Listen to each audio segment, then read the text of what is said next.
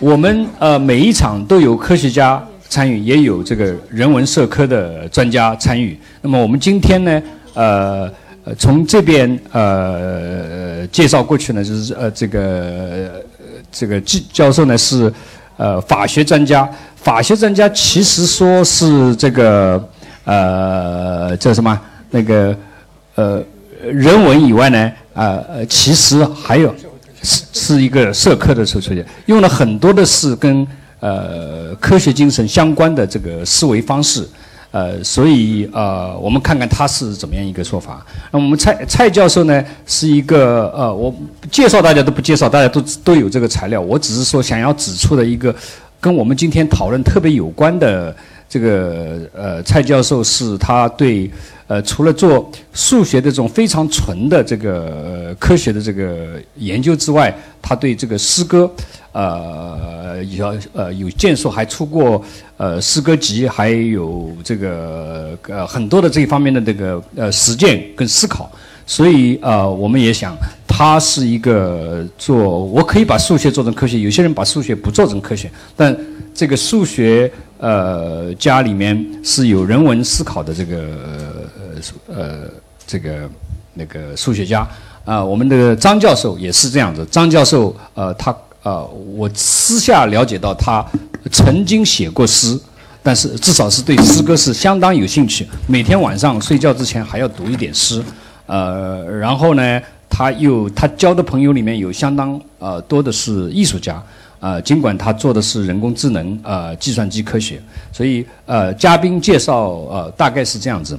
那么我们今天的呃主题是人文科学与呃人文精神与呃呃科学精神的这个交互。那我想我把这个呃主题把它分成三大块，然后我们呃一块一块来讲。那么这个三大块呢？第一块是呃各位对这个人文精神与科学精神的这个理解。第二块呢是呃科学精神与人文呃精神的这个内涵与呃外延，包括这个历史啊，这个以及将来的这个 projection。啊，最后呢是我们是想要讲科学精神对呃人文精神的这个互相之间的这个关系，大概是分这三大块。我们看时间呃走的情况是怎么样。那么。首先，我们呃，也许我们要稍微定义一下什么是呃人文精神，什么是呃科学精神。那么定义当然网上都有，然后我们自己我用一个非常简单的这个呃作为一个导语吧。然后我主要是想听各位对呃这个呃这个定义或者是这个呃这个呃是有什么样自己的个人的解读。那我们首先啊，有人把科学精神归纳为。实事求是，对吧？呃，探索精神，呃，科学很多是呃基于证据的，那么是可以重复、可以被实践来检验的，这些是代表了科学精神的一部分。还有一部分呢，就是科学总是要超越前人，总是要有创新精神。科学的工作呢，很多呃，我们现在实验的科学，特别是是需要经过合作协作的。呃，那么就是存在于人人与人之间，科学家与科学家之间的关系。那么科学里面有两样，呃，可能是跟人文科学非常相似的地方，一个是批判精神，啊，另外一个是民主精神。那么就是要能够容忍、包容各种不同的观点，啊，这就是一个民主精神。那么甚至我们今天呃上午已经看见了，啊，科学精呃就是科学家之间的互相的批判。啊，没有这个批判就不能激发呃激发思想的火花，所以从科科学精神上，我个人的理解，我把一些主要的呃 points 我把它呃提出来了。至于人文精神的话，我我觉得也有三条主线。第一条主线就是人性，也就是我们作为一个人是一个动物的人，那么他有这个呃动物方面的这个有有感觉、有感受、有情感啊，这个是一个人性的这个方面。另外一个呢是理性，哎，我上午上午已经讲了，就是说，呃，其实人跟动物之间是有有差别的，它有知识生活。那么，呃，特别是我们在做呃呃哲学啊、数学啊，这个呃这些呃呃方面的探索的时候呢，就会啊有这个理性这一边。最后还有一个超越性，就是超越自我、超越现实、超越时间、超越啊空间，这样啊人会有这样的一个追求。那么就是这个三个性，就是人性、理性、超越性。那么他们各自之间啊，我想请教三位，呃，有些什么这个理解的各种不同的解读。呃，我想我的呃开场白大概也就是这样了。那么接下来就是请各位呃自己来谈一谈对这个呃人文精神是怎么一个理解，对科学精神是什么一个理解，有没有自己啊自身的这个比较特殊的解读？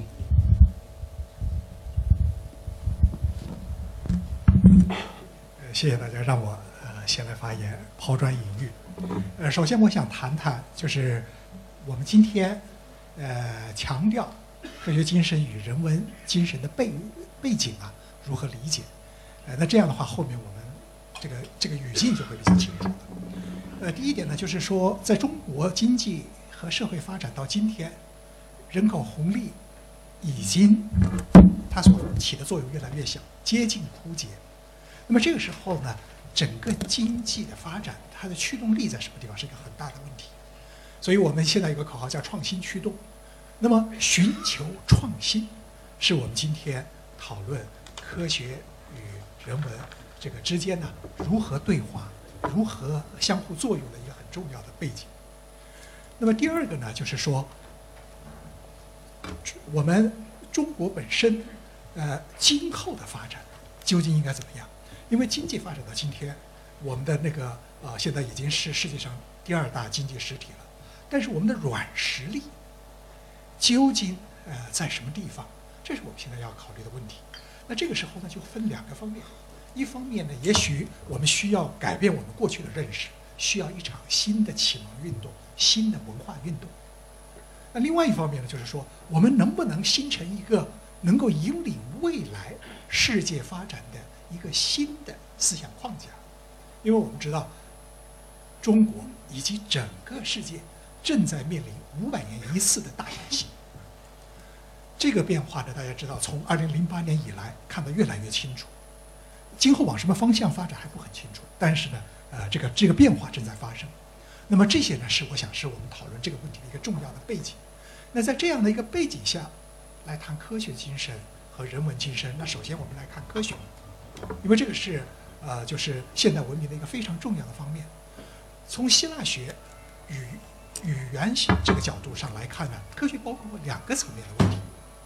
第一点是知识原理，它的语根是这样的；第二个呢是分析、分辨、分解。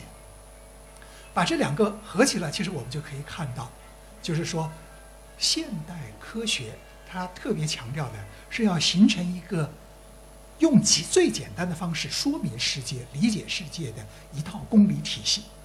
对吧？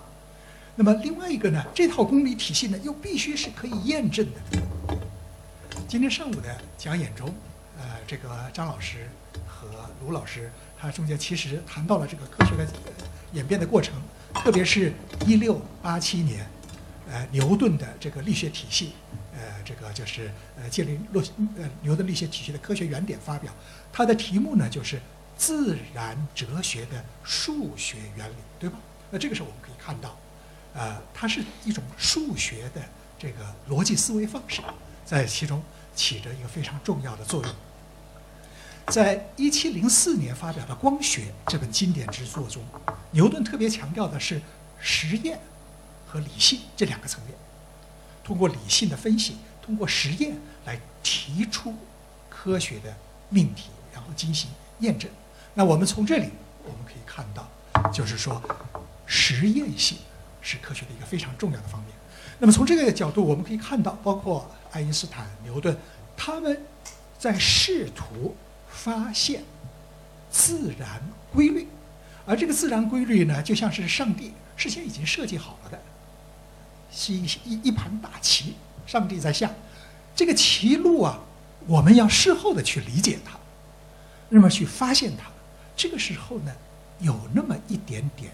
绝对论、决定论的思路在里面。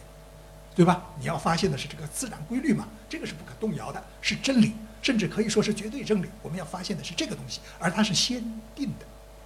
那我想呢，这个是科学原来的含义。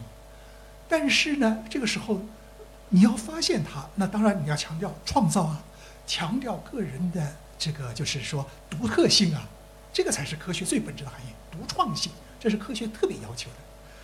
那么这个时候你要容许异端邪说，对吧？那这个时候我们就可以看到了，我们比如说八十年代中国气功非常流行，对吧？张洪宝还有什么？还有哪一个李大师是吧？然后全民都带上那个宇宙锅，对不对？那这个是不是科学？因为我们知道国外也有很多这样的，呃，就是说很神秘的新科学。那那这个我们一般的在座的人，我想都是认为这不是科学。那好，就有一个问题了：你科学强调创新。强调跟别人不一样，但是你如何划清科学与科非科学的边界？你要划不清这一点会有问题。那这个时候我们可以看到，科学的讨论它必须是要经过验证的，要能够证明的。但是，科学有很多证明不了。我们可以看到爱因斯坦的广义相对论，对吧？虽然我们最近的实验，呃，引力波，呃，使他在这个就是验证这方面走进了一大步。但是你不能说它不是科学啊。那么这个时候呢，波普尔提出一个观点很重要，就是可以反证。我能辩驳它，我能提出相反的东西来否定它。凡是经得起反证的，就是科学；凡是不容许反证的，就是非科学，就是迷信，对吧？就是神话。那这个时候就有一个问题就出现了，那这个可反证。就意味着怀疑精神，就意味着真理的标准相对化，就意味着有可能有复数的理论都在那里，你不能说它就是鬼话，你要你要容许它并存。那么这个时候呢，我们可以看到，绝对的客观真理这个概念就变了。所以库恩的这个科学范式革命，他认为这个其实是有主观性的，人们不断的去否证过去的范式，提出新的范式，那这才是科学精神，对吧？那么从从这个角度，我们可以看到，科学呢，这个时候它的观念是相对化的。相对化了之后会产生什么呢？那我们就会发现，这个时候自由是非常重要的，容许差异是非常重要的。那我们走到这一步的时候，我们就会发现，科学不再是绝对的，不再是决定论的，但另外一方面，它和人文精神是密切相关的。那么，所以这是我对科学精神的一个方面的理解。那回过头来，我们再来看人文精神。人文精神，因因为我们一般谈人文的时候，比如说哲学、伦理、宗教、历史、艺术、文学，这些都是我们谈的人文精神的形式的表现、外在的表现。那么，真正的人文精神是什么呢？第一点，他要追求人的本性、人性，第二点，人生的价值，这是他要追求的。人为什么要活在这里？活在这里有什么意义？对吧？这是他要追求的。第三点，人活在这里，他的生生活方式哪一种方式是好的？然后第四点，那怎样才能实现公平正义？那所以他设计的这个都是价值方面的问题。那么这样一些系列的这个价值方面的问题的追求，体现了人文精神。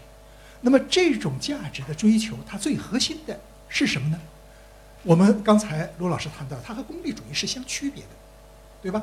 相区别的话，那么这个时候我们可以看到，在西方，跟功利主义相区别的人道主义，人道主义它表现为理性，当然这个和科学是密切相关的，自由，对吧？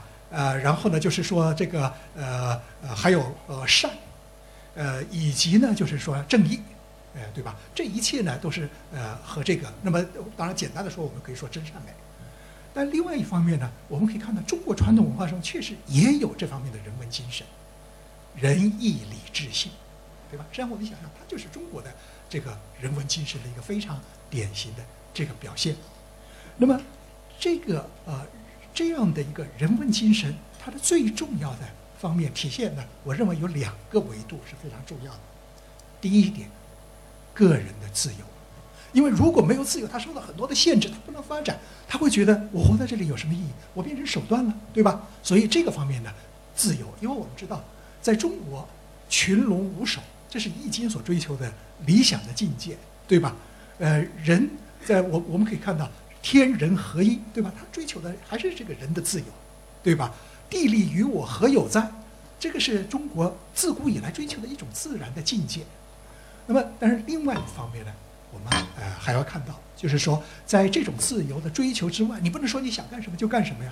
公共善，共同体的精神，一个很好的国家治理的状况，这个秩序也是追求。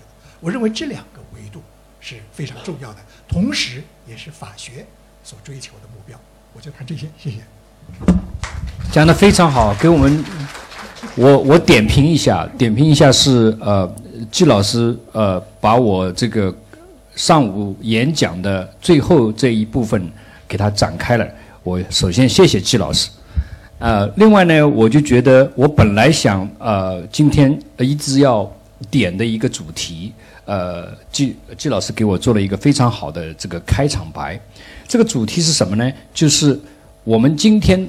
呃，处在的这个社会，大家可能没有意识到，中国已经自己不知不觉地变成了一个世界大国，变成了一个世界强国，而且今后很长一段时间，也许会引领这样的一个情况。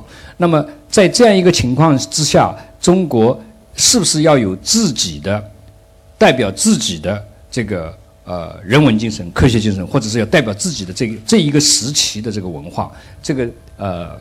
启蒙就是我们今天的主题，就是我们是不是到了一个新的新的一个时代的启蒙的这个时代，呃，已经到来了。好，我想呃，就做这一点呃小小的点评。这个各位好，我先跟今天是对话，我跟几位三位呃同台嘉宾先拉拉关系，就是说我们呢，罗老师是呃生命科学哈，这个还有呃。张老师，计算机，这这都有一个专业，叫一个叫计算机数学，啊，也有个很有名的杂志，还有一个生生物科生物数学，大家肯定听说过的，对吧？所以说我们这个我这个专业跟他们两个有肯定有密切的关系。当然没有法学数学这个概念，但是我我特别崇敬的一个，就是十七世纪呃最伟大的一个法国数学家，同时也是呃被称为业余数学家之王的这个费尔马。有一个费马大定理啊，这是特别特别有名的。这个就是他本身是个法官啊，他是业余时间做做法学啊，那做数学研究，然后引引领了十七世纪的。所以我想这里面肯定也有一些关系。然后呃，虽然数学跟其他方面都可以测得上，但是我觉得还是挺还是一个孤独的，就像诗歌是孤独一样。比如说你这个法学跟社会关系非常密切，我们上午就讲了一大通啊，张。张老师，计算机那跟社会关系就非常非常密切了。然后罗老师虽然说是生物学也是纯科学，但是他跟那个就说生命科学跟医学，它是一个姐妹的一个东西。诺贝尔奖也同时给这两个奖里面两个学问里面的任何一个都可以。然后我们上午还为张老师这物理学跟天文学，它其实也是一个互动的，呃，就非常紧密的两个。但是数学呢，虽然跟其他学问有很密切的关系，但是相对来说，它还是一个一个孤独的一个东西。然后刚才其实两位你们已经把这个科学精神跟人文精神内涵阐释的非常透彻了，我再上去的话就等于就就不讨好了。所以我想谈谈这个另外一个外外延，或者说具体的来分析一下。就是呃，首先我们来看科学啊，它有两个含义，一个呢就是不科学技术包含的技术，另外一个它科学是独立的啊，与技术是相相对的。从这个意义上讲呢，科学可能就更接近于自然科学或者理科，啊，那个技术呢就是工科呢。我我这里呃，反正在座也没有工科的那个专家哈，我就说一下，就说理科跟我一直认为理科跟那个文科的关系要更近于理科跟工科的关系。啊，可能大家不这么想，这个这这个高考的时候都属于理科、理工科，但是在我多年的实践呢，我觉得理科跟文科的关系会更密切。好，这是我的一个想法。为了作证这个想法呢，我想就比如说这个从历史上讲，我们今天有音乐学家在，就是音乐它就跟代数关系就相当密切。就比格拉斯开始，这个我我我们有专家在，我就不班那么弄斧了啊。就说最简单的说，他们都是关于一二三四五六七的啊，这个代数也好，这个音乐也好，然后呢，这个这个是在古希腊的时候就开始了，这个里面有很多东西可以讲很多。然后到文艺复兴的时候呢，就是这个我们的另外一个主要的分支几何学，它就跟那个绘画产生了非常密切的关系。啊，这方面的话，我我在呃我在写诗之前呢，是最早对音乐感兴趣，然后对绘画感兴趣，最后发现这两个东西都要从小培养的，只有文学还有摄影呢可以半路出家啊，大家都可以玩。这后来，所以最后呢就希望更更多的干上这两件事情。就是，但是我发现，就是因为当时，包括我在读书上发的第一篇文章，是二十多岁的时候，也是关于美，关于超现实主义绘画的一篇文章。然后就说这个绘画，我我研究一下它跟几何学的关系，它从古典到现代都非常密切。比如说这个透视学，它就是个几何学问题。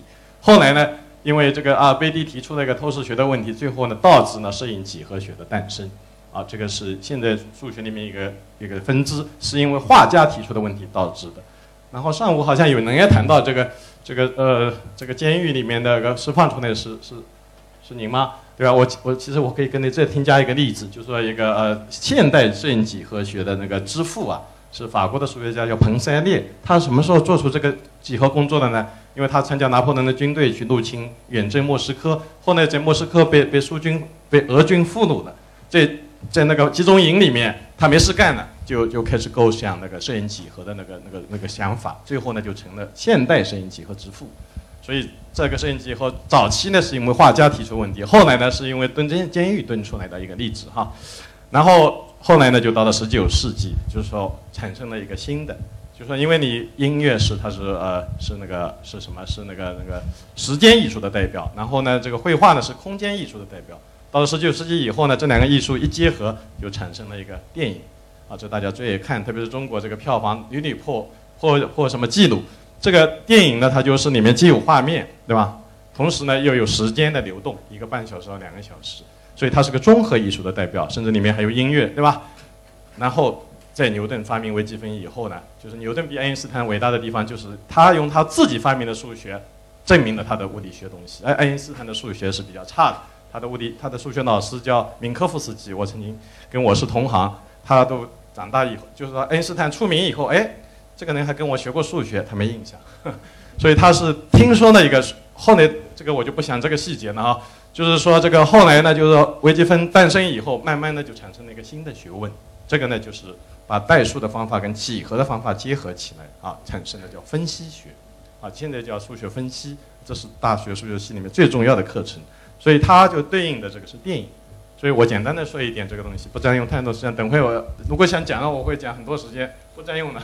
我呃，这个要不我再呃问一下，就是说我特别好奇的是，作为一个数学家，他的这个呃。科学精神嘛，这怎么样来影响你的这个摄影也好，还有诗歌创造也好，还有这个，或者是从另外一个角度，从一个一个诗人，或者是怎么样，呃，你的这个人文呃体验是怎么样来帮助，或者是有没有帮助对你的这个数学的这个思考？这这问题比较好回答，因为这个数学的理性，就是刚才说，其实是说理性与啊感性也是理。数学呃，科学精神跟人文精神的共同点，对吧？这个是呃，是是不用说，还有一个就是我们延续刚才金老师说的那个自由，它其实这个你像数学的话，就一张纸一支笔，你就可以去构想了。就像摄影几何学就这么出来，那那那个诗歌也是这样，你一开始第一句假设。好，我我站在什么高高的山上，然后接下来你就顺着这个写下去就行了。它它也又是个有假设推出真理的过程，所以这个数学熏陶对你写作是肯定有有帮助的，而且那你的诗歌跟人家的诗歌不太一样啊，但是我可以可以 deduct，可以可以可以推演的。呃呃，你的诗歌，其他的诗人像 Eliot 啊，就二十世纪英国最伟大的诗人，他也是很理性的。他看对，他是也是个哲学博士嘛。这个不是这个很多行业呢，它其实都需要理性的，它不一定就是说，嗯，但是我的诗里面你看，我很少看到什么。我不会写诗哦，但是我觉得这个也许不是我，要是这样的诗，我可能不，我我更呃呃，我更喜欢的诗是有想象力的，是有这个呃激情在里面的。我看看我们张教授是怎么看这个诗歌，他也是一个呃业余诗人吧。就帮我切到那个。张教授来真的了。他觉得上午没有给他足够的时间来演讲，所以他，哎，我们给你限一个时间了。我们今天是讨论，我们给你限一个时间，不超过五分钟。尽量快，尽量快。对，呃，其实其实这我是这这连哭带喊的说我要我要塞点吃货过来。其实因为时间差的原因，准备了一些东西，但主要其实因为有那么多的大咖在，就有机会讨教。这这这是真真心话，我很少做这么死皮赖脸的事情。对对啊。然后我会回到你刚刚讲的那个题目，我等会会回到这个题目啊。我我就讲一下我自己的一些一些杂感嘛，就说艺术和科学之间的感觉。就艺术到底是什么东西？艺术当然是艺术家的工作，但这句话等于是什么都没说，是吧？那么我从一个我资深的这个就喜欢艺术的呃理工男来讲，我可以提供另外一个角度，就是其实这个角度早上其实鲁老师已经也也也也 touch 到了。就我觉得艺术对科学来说，它其实是了解人自己的一个镜子。和一个工具，我举个例子，比如说刚刚鲁老师就是赶我是吧？五分钟一定要结束，那我这讲 PPT 很紧张对吧？对我来说时间过得非常的快，但是我要要等的时候，我就觉得时间过得非常的慢。但物理的时间是硬的对吧？一分一秒，但人的主观的时间其实是是非常有弹性的。哎，这个事情大家一直知道，但直到有一个有一个鬼才，一个鬼佬叫达利，把这个中画出来，可能大家都不太明白，是其实是可以是这样表达。那么，时间在主观上为什么会是有弹性的？这就变成一个科学问题，对吧？这是科学问题。呃，我这方面这个其实我有自己想法，我就不再展开了。我换一个话题，比如说摄影，要假如大家拍照拍过的话，拍了一阵的话，其实知道你拍照其实不是在拍其他东西，其实在拍自己，对吧？呃，比如说你找个同学，他自己认为拍照还拍得不错，然后你让他选一些照片出来，然后你可以看他照片。你可以从他照片里读出的东西，其实不是这个场景，是他自己。比如这张照片，他拍糊了，但是好像有个结构，后面有个人在那边看，好像蛮好玩的。哎，比如这张照片，这个垂直上面的线条好像有点节奏。嗯，比如说这个也照糊了，但是好像结构上面有一些，啊，对吧？就是这个结构上面有些动感啊等等之类。然后这是一个活动不好好拍，拍人家屁股。哎，显显然这个拍的。不怎么好的一个同学是我自己了，就说就说，其实你们可以看分析这个人，就是他对结构是敏感，他喜欢换一个角度看问题，他可能对人交流是有那么一种，就有种可有种有有这种欲望，对跟人交流。其实我在上海的一些平时过一两个月会跟我一些好朋友出去拍照，我们一路走下来，看到同样一个场景，我拍出来照片绝对不一样，这照片不会混起来，就从哪个照片可以看出来是什么样的人。不能够区分好人坏人这不行的，但是可以可以区分一些其他的东西。那这是摄影对吧？从里面其实你可以看到这个人自己。呃，我这边是绝对是班门弄斧，讲一下我自己的一个很简单的对所谓的美的这个这个或者艺术的看法，就是尤其杨老师这边，我是非常非常感兴趣，但是我一定要把这个抛出来，就是说，我觉得其实我跟那个早上张老师的想法不一样，就是我觉得其实这个艺术。是一个对结构的一个遵循，但是有意义。有张老师，你一定要对准话筒，下面重提意见，听不见。好，对不起，太高了这个。呃，可以。好吧，啊，对，就是我一个简单理解，就是说这个所谓的艺术之所以有趣，因为它是对一个结构的一个遵循，然后又对它有意义的一个破坏，这是我的看法。哎，左边这个其实是一个网站，是三个伯克利的博士生做的一个音乐网站。他们是是音乐系的，也有做统计的。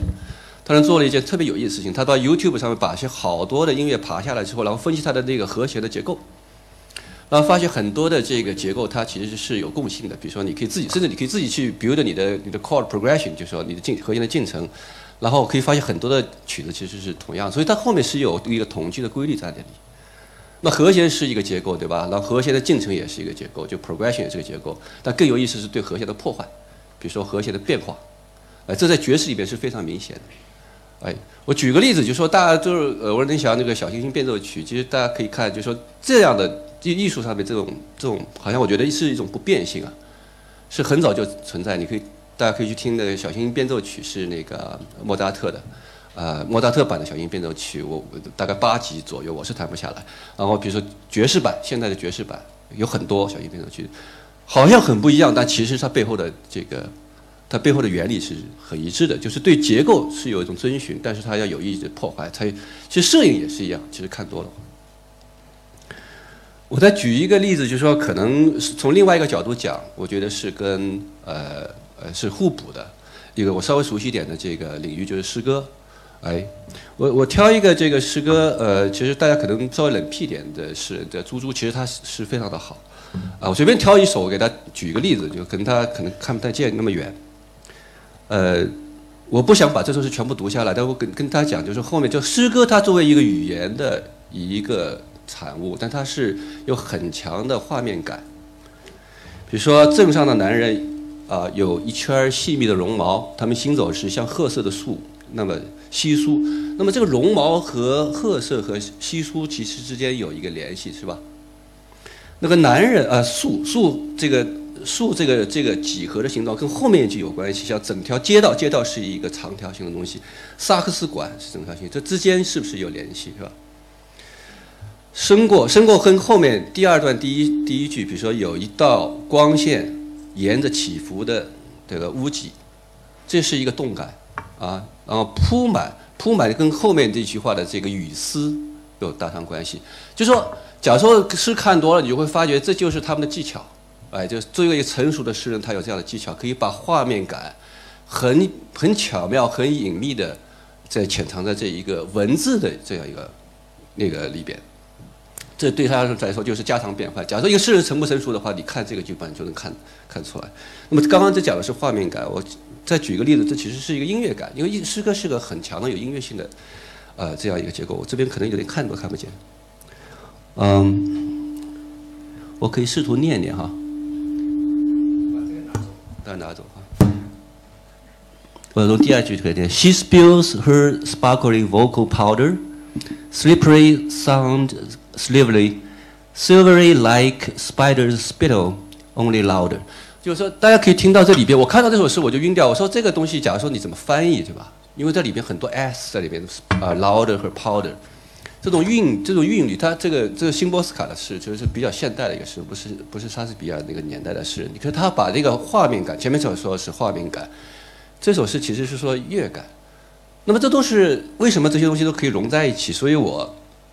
我的一个简单的一个一个结论就是说，假如说我们看艺术的话，它就是一个特别脑洞特别大的这么一个结果。艺术家是个特别特别呃奇怪的人群，他们脑洞大到就穿了，哎，他的文字啊什么这其他通感，就有个词叫联觉，大概这个卢老师应该很清楚。这里边有很有些很多的很有名的例子，比如说这个呃写的《洛丽塔》的那个呃纳博科夫。他其实对他来说，这个字是有味道的，这个字是有味道，就是说这个字可能是咸的或者是个甜的。然后他的太太甚至也是，他的母亲也是，因为他是个作家，他就把这个事情啊讲得非常的这个清楚。那呃，就有很多名人，比如李斯特，李斯特对他来说音乐是有颜色的，这也是很奇怪的一个东西。就说我讲那么啰嗦，我想只是最后要讲的这个意思，就是艺术对于科学家来讲。这个其实很重要，因为它给我们提供了一个了解大脑的一个途径。那我讲一个换一个话题，就讲科学和技术。就是我觉得这个技术至少是技术吧，是一个圈地的这个野马。呃，你要在我给你的时间里面乘几？用计算机的方法要乘多少？要乘多少？我不知道哎，我搞不清楚。就时间是个主观的，我刚才已经讲过了，对吧？不是你的你的你的你的时间跟我的时间没有关，没有任何关系，你知道吧？在现在已经脱脱节了，哎。对，我们现在不是一个演讲会，我们是一个。我知道，我知道，我知道。但这后面这些东西可以跟你前面讲的是有关系，就是说技术跟对这个这技术对艺术的这个呃。那我这个这个很很多很好的例子就没法讲了，这个这个有点亏。好好好，我我不 下次专门。既然既然杨老师在，我就只举一个例子，比如说这个大合唱一般是在一起做，但现在这个互联网造来这个带来这个这个大家可以去看，就是他的两千多个人在一起在网上一起唱。这就是技术说，它其实可以给对艺术让它推到一个不同的一个平台里边去。我后面就不讲了哈，我为了省时间，但是我可以很简单的回答你刚刚讲的那个两个问题，就是说这个，因为这个要回到他这个他这个题目去吧，对吧？我也没办法，这。下来下来，呃，我下来，我下来，我下来。呃，让让我只讲两只讲两句话，很简单哈，很简单两句话，就说这个人文精神和科学精神是什么？我举个例子，假如说你问鱼水是什么，他不知道的。什么叫鱼文精神？什么叫鱼学精神？哎，这这很难说。就是我们自己是因为正因为我们自己从事这样的职业，我们成为人，所以其实反思是非常困难的一件事情，对吧？嗯。那我想讲的就是一点，就是说。呃，科学精神其实刚刚两位老师讲的都特别好，我只想指出一个矛盾的一点，就是科学精神来说，它是希望用个最简单的模型来尽可能的逼近真相，这是毫无疑问的。所有的科学家，这是我们的使命，对吧？但是人文精神的话，他是说最最重要的是保证人类的发展。那么就是说，OK，一个一个逻辑上面一个难题就是这样。有可能，假如真相可以引来毁灭的话，大家怎么办？假如说这里边有一个科学家，比如说我吧，我我知道真相，但这知道知道这真相的话，可能会这个这个后面就没大家都没了，散灭啊，就是秒杀。那大家用脚投票，是不是应该把我就是先咔嚓了算了？就是那你你怎么投票，就说明你在人文精神和科学上，就是你怎么站台是吧？对。对，我就是想提一个矛盾。我觉得前面两位两位这个老师讲的非常好，但是可能没有指出这一个矛盾的地方。谢谢。嗯。从大家的掌声可以看出，我们今天还不止一位，呃，这个是呃不常见的科学家，呃，他做的事情也不只是，也是有一个共同的性，就是说专门讲自己不太懂的事情。呃，我们有一位懂的，他发过诗呃诗集的，所以我想呃，也许你要点评一下呢。我们蔡老师要点评一下。我先把刚才你的呃 问题的后半部分先回答。就刚才我说的呃，是那个，就说你数学对写作的那个呃有帮助，然后你还问了反过来的事情，那个呃，或者我先把它点评一下可以，因为他他朗。举的那个例子诗诗是我的一个好朋友呃朱朱写的那首诗，我从这篇批评文章里还谈到他，而且我我那呃作为一个呃有一个很十万美十万人民币的奖金的那个呃主要评委，我就把这个奖金给了他，就是十年前的时候，那时候十万很大的，就诗歌界最大的一笔奖给了他，然后呃他又说到这个绘画的这个呃就是画面感的问题，就是其实我。刚才你你以为我的诗就是按照这个数学图接写的话，那肯定是不对的。可能我的我想我的绘画方面的熏陶对我帮助更大一点，因为这诗歌里面画面感比较强，这其实跟几何学也有点关系。所以它翻译到别的语言以后，它就保存下来，有同样的个画面。但是另外一方面，你音乐感强的那种诗歌，译到外语以后，它这个到另外一种语言，它已已经不那么搭配了，所以这个就很难被翻译过去。所以我比较荣幸的也。可能是对早年对绘画的兴趣，所以那我的诗歌是应该说是被翻译最多的中国诗人，有八种语言出版过我的诗集，像西班牙语有两种诗集，英文、法文，其他都是。这个我觉得是得益于这个空间感。然后刚才说反过来，呃，有的人经常说你是不是就荒废你的那个什么书论研究？我可以高位的说，就过去五年是我的这个数学研究做的最好的五年。